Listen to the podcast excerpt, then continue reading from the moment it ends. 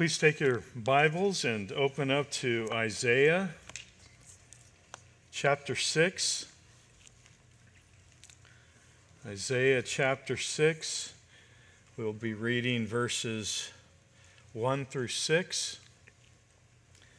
Before I, we begin reading the Word of God and get into the sermon, I just wanted to send you greetings from Reformed Baptist Church of Riverside. And uh, I know that the other three elders have been here previously, so I was kind of getting jealous. I thought, boy, when is going to be my turn? So praise God. I've been looking forward to coming here. The last time I was here was to help you guys put in a fire alarm system, because uh, I work for Bay Alarm. So that was the last time I was here. It was a few years ago. So, uh, but it's a joy to be here and uh, uh, with you uh, to worship together our great God and King. And we are here primarily to hear from our God. So we're going to read shortly from Isaiah chapter six, one through six. But before we read, there's a few things or a few comments I'd like to make. Um, in one of his letters to the humanist Desiderius Erasmus of Rotterdam, Martin Luther offered as an indictment of Erasmus's thought a comment that probably diagnoses the causes of so many of the spiritual diseases that continue to plague our Christian lives even today. He said this: "Your thoughts of God are too human. Your thoughts of God are too human."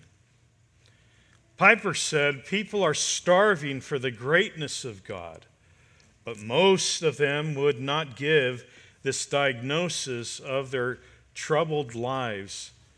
The majesty of God is an unknown cure. There are far more popular prescriptions on the market, but the benefit of any other remedy is brief and it is shallow." Piper says, "Preaching that does not have the aroma of God's greatness may endure for a season, but it will not touch the hidden cry of the soul, 'Show me thy glory.' Show me thy glory." The hidden cry of our hearts this morning. The deepest need of every soul is for a fresh sight of the glory of the triune God of Holy Scripture. And so as we turn to the exposition of the Word of God, I want you to direct your gaze to one place where we are given such a sight here in Isaiah chapter six.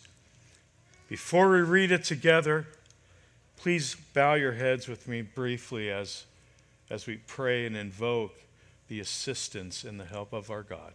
Let's pray. O Lord, before us is your inerrant word.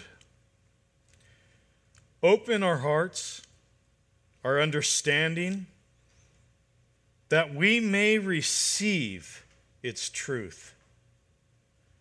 Bowing before you in your glory and in your grace, come to know you as you come to know us in the Lord Jesus Christ. We ask these things in Christ's name. Amen. Let us read Isaiah chapter six, beginning with verse one. "In the year that King Uzziah died, I saw the Lord sitting upon a throne, high and lifted up, and the train of his robe filled the temple. Above him stood the seraphim. Each had six wings. With two he covered his face, and with two he covered his feet, and with two he flew. And one called to another and said, Holy, holy, holy is the Lord of hosts. The whole earth is full of his glory. And the foundations of the thresholds shook at the voice of him who called. And the house was filled with smoke. And I said, Woe is me, for I am lost. For I am a man of unclean lips, and I dwell in the midst of a people of unclean lips. For my eyes have seen the King, the Lord of hosts. Then one of the seraphim flew to me, having in his hand a burning coal that he had taken with tongs from the altar. And he touched my mouth and said, Behold, this has touched your lips. Your guilt is taken away, and your sin atoned for.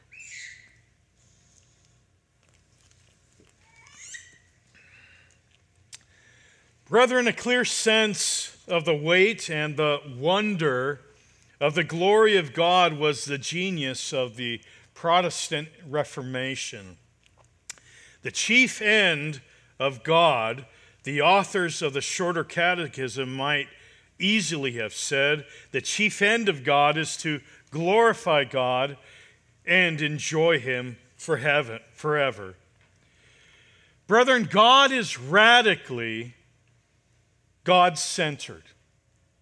And because he is, because God's glory is the goal of all that God does, we never will be satisfied or at peace until we join him in fulfillment of this one great purpose, the adoration and the exaltation of God. Soli Deo Gloria, glory to God alone, is not a mere slogan inserted to crown the other important solas of the Reformation. It is rather the explanation of why salvation is by grace alone. Sola gratia, through faith alone. Sola fide, in Christ alone. Sola Christus, as he comes to us in the Scriptures alone, sola scriptura. God works the way he does, and he saves the way he does, that he might be exalted. And in our passage this morning, the prophet Isaiah comes to understand that in a very dramatic way. And while we don't see what Isaiah saw that night, we, like him, are gathered here in the presence of this same almighty Lord, nevertheless. And so what I want to do is very simply to try and identify some of the facets of the glory of God that the prophets saw, to turn that diamond, as it were, and let it shine just a little for all of us together this morning. So four things in particular that we can see and learn from this passage. God is holy. God is king. God is near. And God is gracious. He is holy, he is king, he is near, he is eminent, and he is gracious. So first of all, notice what we learn here about the holiness of God. Look at the song of the seraphim. Holy, holy, holy, Lord God Almighty, the whole earth is full of his glory. The threefold repetition is important. In the Bible, repetition is used for emphasis. It highlights what we mustn't miss. He is not just holy, he is holy, holier than anything or anyone. He is the holiest of all. God is superlative holy. The word holy, as you may know, means something like separate, something like distinct, or something like other. And it is not so much, therefore, a, a distinct attribute of God as it is a way to describe every attribute of God. It's not just that God is love. It is that he is holy love. His love belongs on a, on a different plane and is of a different order than ours. It's not that... that he is wise, it is that he is holy wisdom, wisdom of a category and a character altogether distinct from our own. He is holy, holy, holy. God isn't like us. There is a glorious incomprehensibility to him and to his ways, that we cannot penetrate into the mystery of his thrice holy being. Speculation is blasphemy before the holy.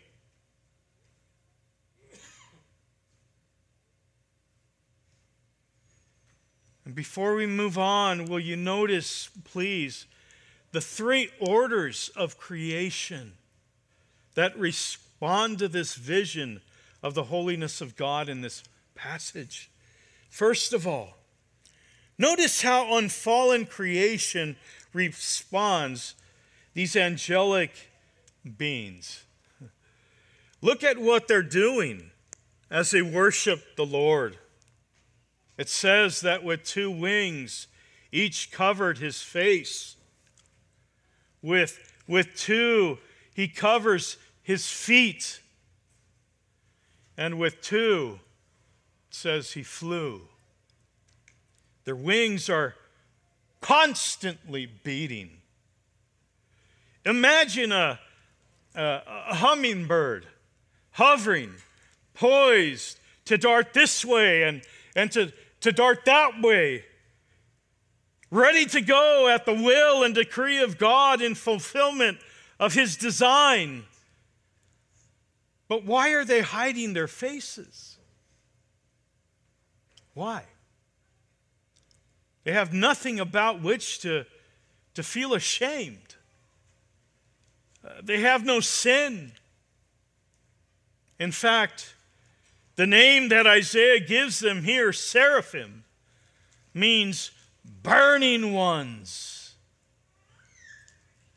So here are these extraordinary, beautiful, astonishing, glorious creatures shining with unfallen, pristine majesty of their own, burning and blazing in a holiness of their own.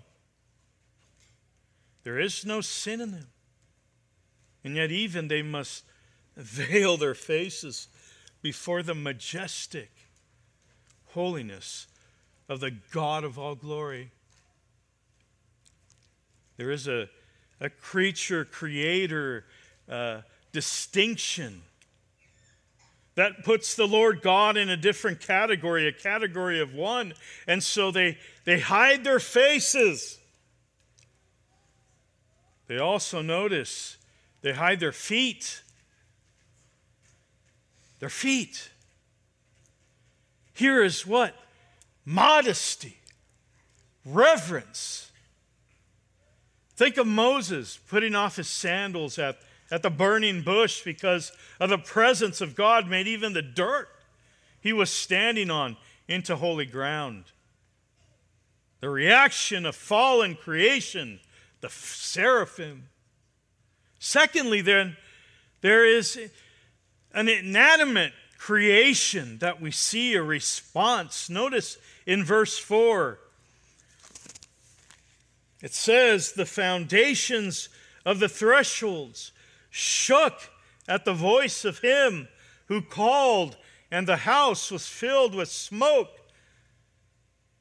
Huh. The fabric of creation itself reverberates in the presence of, of the majesty and the holiness of the one who made it. Unfallen creation, inanimate creation. And then thirdly, there's the reaction of sinful, fallen creation, the reaction of the prophet himself. Verses four and five, what is the effect of the shaking thresholds? These doorposts that are trembling and the smoke that fills the temple, what's the effect of that on Isaiah? Well, it all has the effect of prohibiting his entry, doesn't it? The doors are trembling, so the prophet can't get close. He can't pass the threshold. The place is full of smoke to obscure his vision so that he may not see. He is being shut out. He cannot get near to this God. And while the seraphim are filled with joyful songs, look at the words of the prophet in the presence of God. He says, woe is me, I am lost, I am ruined, I am silenced. With the silence of the grave is saying, for I am a man of unclean lips, I live among a people of unclean lips, and my eyes have seen the King, the Lord of hosts. He is a prophet of God. He is a, a, a preacher of the word of God. He is the vehicle, he is the instrument of divine revelation to the people of God. And here he is in God's presence in the temple, and he's not with his eyes closed and his hands in the air. He's not swaying in ecstasy in the warm glow of the presence of God, is he?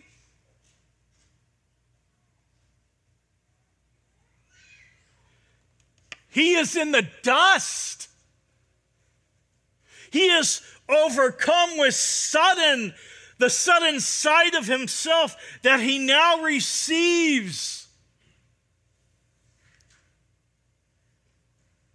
And then we see the word of judgment.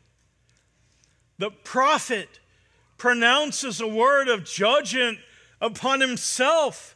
If you look back at Let's just, chapter five, just for a moment, if you wouldn't mind. Turn back to, to chapter five. We get a, a sample of, of really of his ministry, his preaching ministry to the people of God.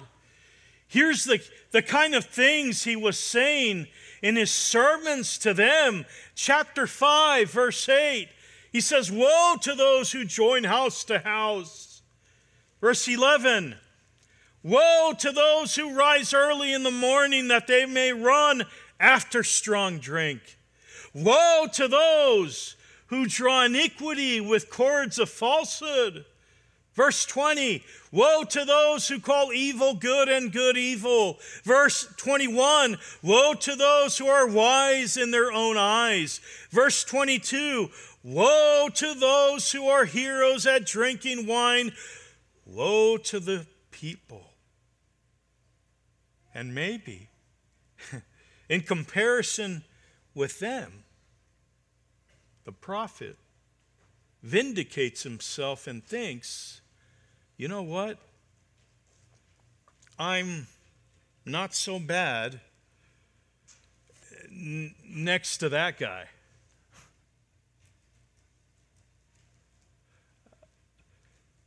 But now, at last, here in the temple, when When placed against the backdrop of blazing white majesty of the thrice holy God, he sees the truth. He sees the truth. And now he says, woe to me. I am lost. Woe to me. I am lost.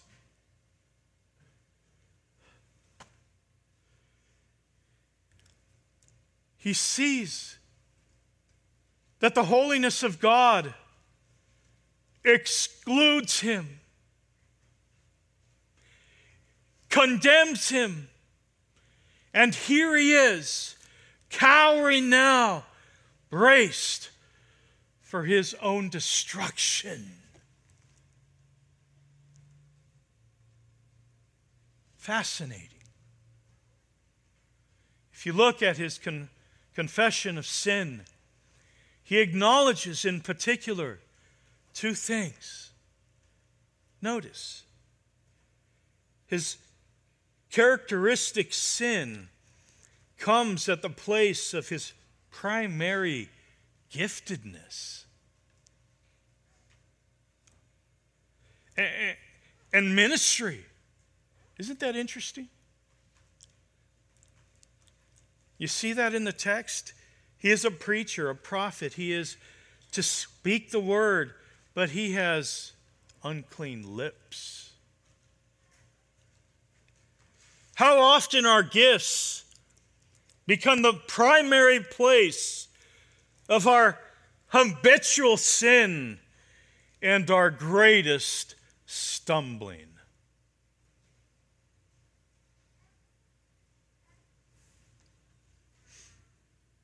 And then secondly, notice that before, whereas he pronounced judgment on others, now he pronounces judgment on himself for sharing in precisely the same sin he sees in them.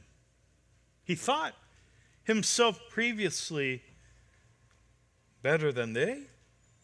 Now he knows that before the holiness of God, he stands in as much need as they for grace.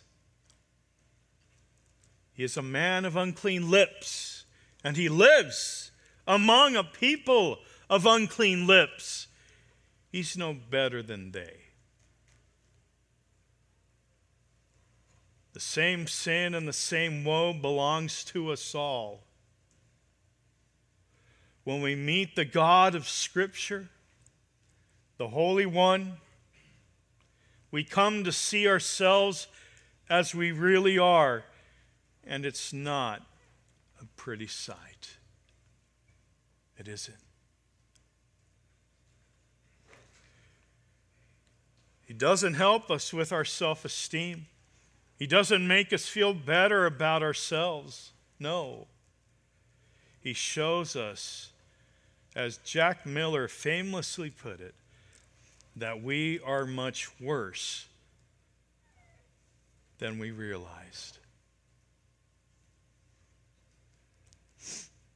The shrine to our own glory that we have been so carefully constructing for so long crumbles before the holiness of Almighty God. Isaiah sees the God who is holy. And quickly, let's move along. Secondly, he sees a God who is king. He sees a God who is king. And this all takes place in verse one. Take a look again with me. It says, in the year King Uzziah died. Second Chronicles twenty-six is where you can read about King Uzziah's story. His reign began really well. He was a godly king in the land. The people knew blessing and prosperity under his leadership. But Second Chronicles chapter twenty-six, verse sixteen says this, When he was strong, he grew proud to his destruction, for he was unfaithful to the Lord his God and entered the temple of the Lord to burn incense on the altar of incense. Brethren, only the priests were allowed to do that, and they were horrified, and they confronted him. And Uzziah boastfully refused to listen to them, and when he did, the judgment of God fell. Leprosy broke out on his forehead. The priest thrust him from the temple. He has to live the remainder of his days, as it were, in a leper colony, in a house separated. He is now unclean. That is what sin does to us. It's what Isaiah realizes it's doing to him. He is unclean, just like King Uzziah, and by nature, just like you and just like me. He has to live his days until he dies, cut off from the temple, cut off from the worship, cut off from the people of God. And so the king is a symbol of backsliding of the people, and now he's dead. It is as though the judgment of God has reached its high water mark. Jotham, his son, must take over. And meanwhile, just across the border, the superpower of the day, the Assyrian Empire, is massed, and they're poised for invasion. It is a moment of terrible national insecurity. The king is dead. The enemy is coming. So Isaiah heads to the temple. He's there presumably to cry out to God for mercy, for grace, for deliverance, for his people. He doesn't realize that mercy and grace and deliverance must first start with him, just as we need to realize it must start with us. And then suddenly the familiar sights of the temple fade from view. Overlaying them all now is the scene of the heavenly throne room itself. The king is dead, but now he sees instead the Lord God himself sitting on the throne, the train of his royal robe filling the temple. His eyes, he, his eyes, he says, have seen the King, the Lord of hosts. It is an over, overwhelming sight of a transcendent majesty. Earthly kings rise and fall, don't they? Presidents come and go.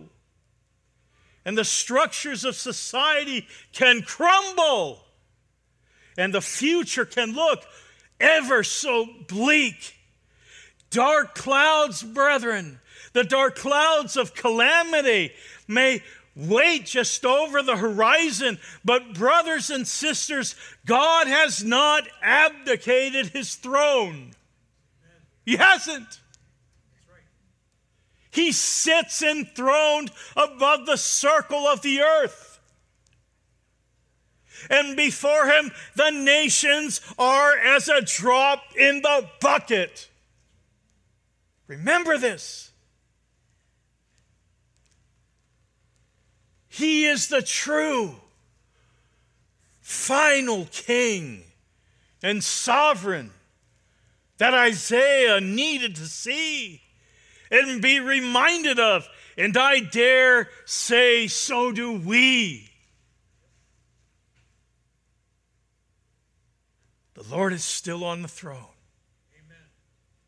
And because the Lord reigns presently, and only because the Lord reigns, we can say with the psalmist, therefore God is our refuge and our strength, a very present help in trouble. Therefore we will not fear, though the earth gives way, though mountains be moved into the heart of the sea, though its waters roar and foam, and though mountains tremble at its swelling, he will not fear. God is our refuge and strength because he reigns. Because he reigns. God is holy. And praise the Lord, God is sovereign. He is king. Thirdly, we notice that God is near. Look again at the song of the angels sing in verse three. Holy, holy, holy, Lord God Almighty, the whole earth is full of your glory. Here's the difference between Christianity and the other religions of the world. Islam, for example, has an idea, a doctrine of a transcendent deity, but he is not God who ultimately may be known. And the chasm between him and his creatures in Islamic thought cannot be bridged. There's no fellowship with Allah. Eastern religions, on the other hand, they see the divine in everything. God is nature. God is the cosmos. I'm God. You're God. The distinction in their thinking between the creator and the creature has collapsed completely. He's absorbed into the way things are, and our goal is to be absorbed into him. Now, a God who is all sovereignty and transcendence, but who is unknowable, is either a tyrant or he is altogether irrelevant. Or a God who is indistinguishable from creation itself isn't worth seeking or serving or really caring about. But the triune God of Holy Scripture is both transcendent in majesty and he is near to his creatures. The whole earth is full of his glory, the angels sing. Creation is suggestive of its maker. The heavens declare the glory of God. His invisible attributes are clearly perceived ever since the creation of the world in the things that are made. The world, as John Calvin once put it, is the theater of God's glory. But as Isaiah discovered, the nearness of the holy God of glory, who is the great king, is not necessarily good news for us. B B Warfield, the great Princeton theologian in, in the nineteenth century, a Calvinist, he wrote, "Is the man who has seen God and who, having seen God in his glory, is filled with a sense of his own unworthiness to stand in God's sight as a creature and much more as a sinner." That is precisely Isaiah's experience in this text. And that brings us to the last thing to see about God here. He is holy. He is king. He is near. But what takes all of that and changes it from damning bad news for sinners like Isaiah, like me, like you, and turns it into a glorious good news is the God, the God who is holy and sovereign and near at hand. This God also is gracious. Gracious. He's full of grace. Listen to the rest of Warfield's quote. A Calvinist is the man who has seen God, and who has seen God in all his glory is filled on the one hand with a sense of his own unworthiness to stand in God's sight as a creature and much more as a sinner, and on the other hand with adoring wonder that nevertheless this God is a God who receives sinners. Bless God. He is a God who, you believe it, welcomes rebels.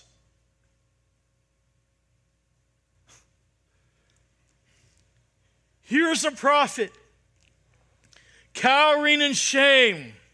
Can you see it? Imagine. Cowering in shame and guilt before the Lord. And look what happens. Verses six and seven, look at it. One of the seraphim flew to me, having in his hand the burning coal that he had taken with tongs from the altar, and he touched my mouth and said, "Behold, this has touched your lips. Your guilt is taken away. Your sin atoned for."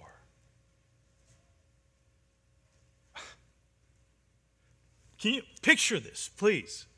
Picture it. Speeding towards him.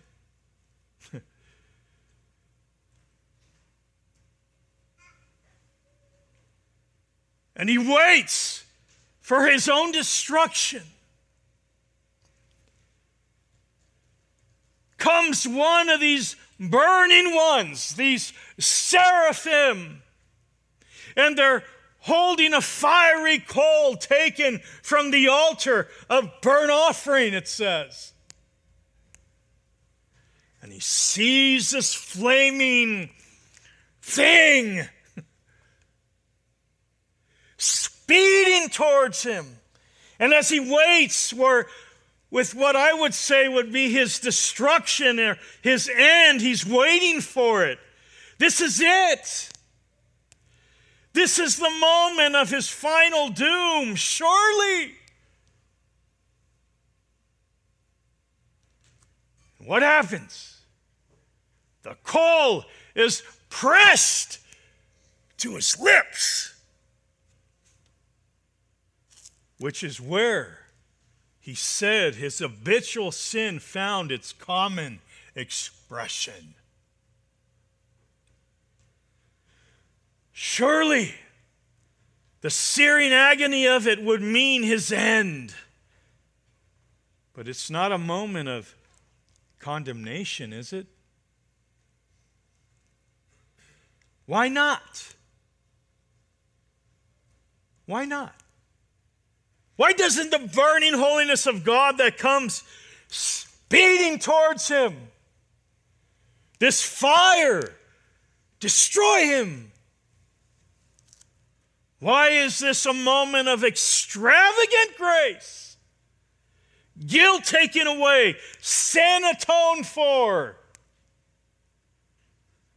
It's possible because this coal, notice, where does it come from? Comes from the altar, from the place of sacrifice. The benefits of atoning sacrifice are being applied directly to Isaiah. Quite literally. And it's interesting to me, and this is slightly speculative, but I, I can't help myself. It is interesting to me that at the same time as the angels are singing the, the praises of God's holiness, well before Isaiah has confessed his sin, it's just then the temple fills with smoke. Could it be, perhaps, that the smoke that obscures the prophet's vision was, in fact, the smoke of a, of a sacrifice, a burnt offering placed on the altar in anticipation of the prophet's need? Isn't that exactly and actually the gospel message after all? It's Romans five, verse six. While we were still weak, at the right time, Christ died for the ungodly. One would scarcely die for a righteous person, though perhaps for a good person one would dare to die. But God demonstrates his love for us in that while we were yet sinners, before we knew we needed it, Christ died for us. Provision was made for our salvation. Full atonement in the blood of the Lamb of God who takes away the sin of the world, the Lord Jesus Christ. Brethren, that's part of the great wonder of our passage. No small part of the wonder of the gospel that the majestic person sitting on the throne Isaiah sees, and the sacrificial victim to whom the altar and the burning coal points us are in fact one in the same person. In John's Gospel, chapter twelve, this passage is quoted, and then John says in verse forty-one, Isaiah said these things because he saw Jesus' glory and spoke of him. Huh? The thrice holy King, whose glory fills the whole earth, before whom the very angels sing, at whose presence creation itself reverberates in joyful praise, is also the God, not only the one who sits on the throne, but who hung on the tree.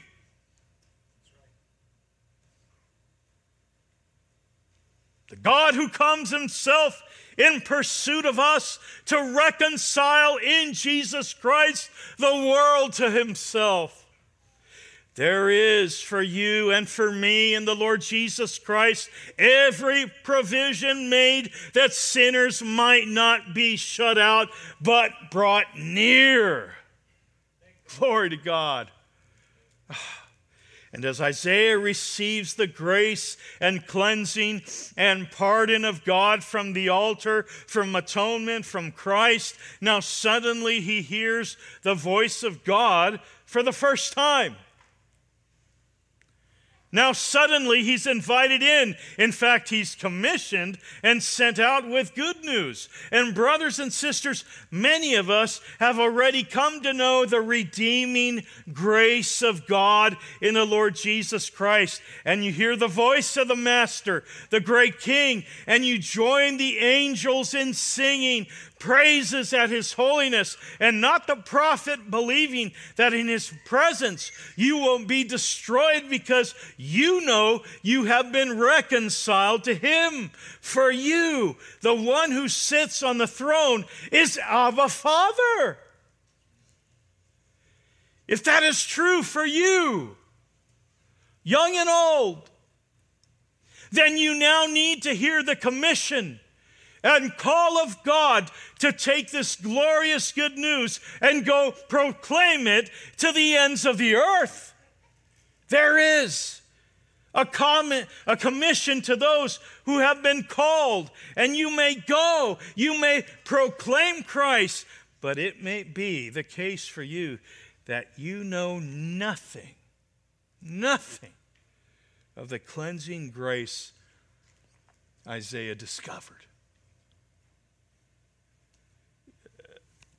You may be here and you are confronted with your need for mercy.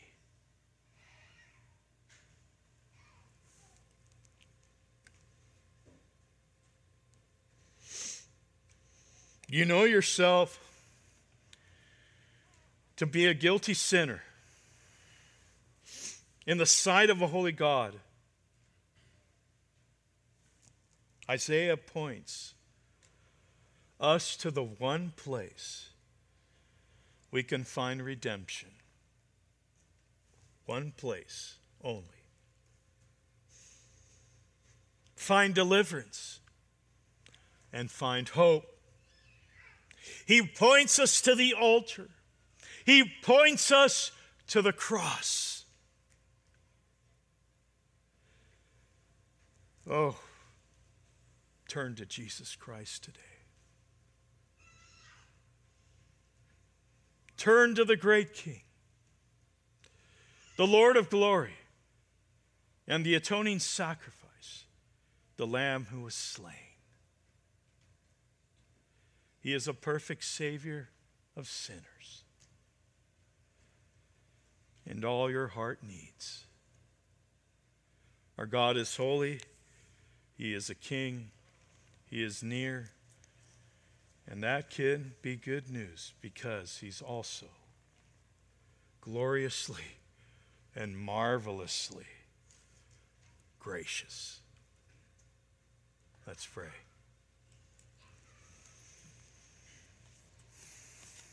Our Heavenly Father, we do come before you in your presence, thanking you for the Word of God, divine revelation. Oh, Father, do our souls good this morning. Have dealings with us as you had with Isaiah. Oh, Father, apply your truth to each heart here. And, oh, Lord, in a room, in the crowd this size, there are those that are strangers to grace. Oh, Father, come in power and might of your Holy Spirit and convict and save. And we ask these things in the blessed, glorious name of our great God and Savior, the Lord Jesus Christ. Amen.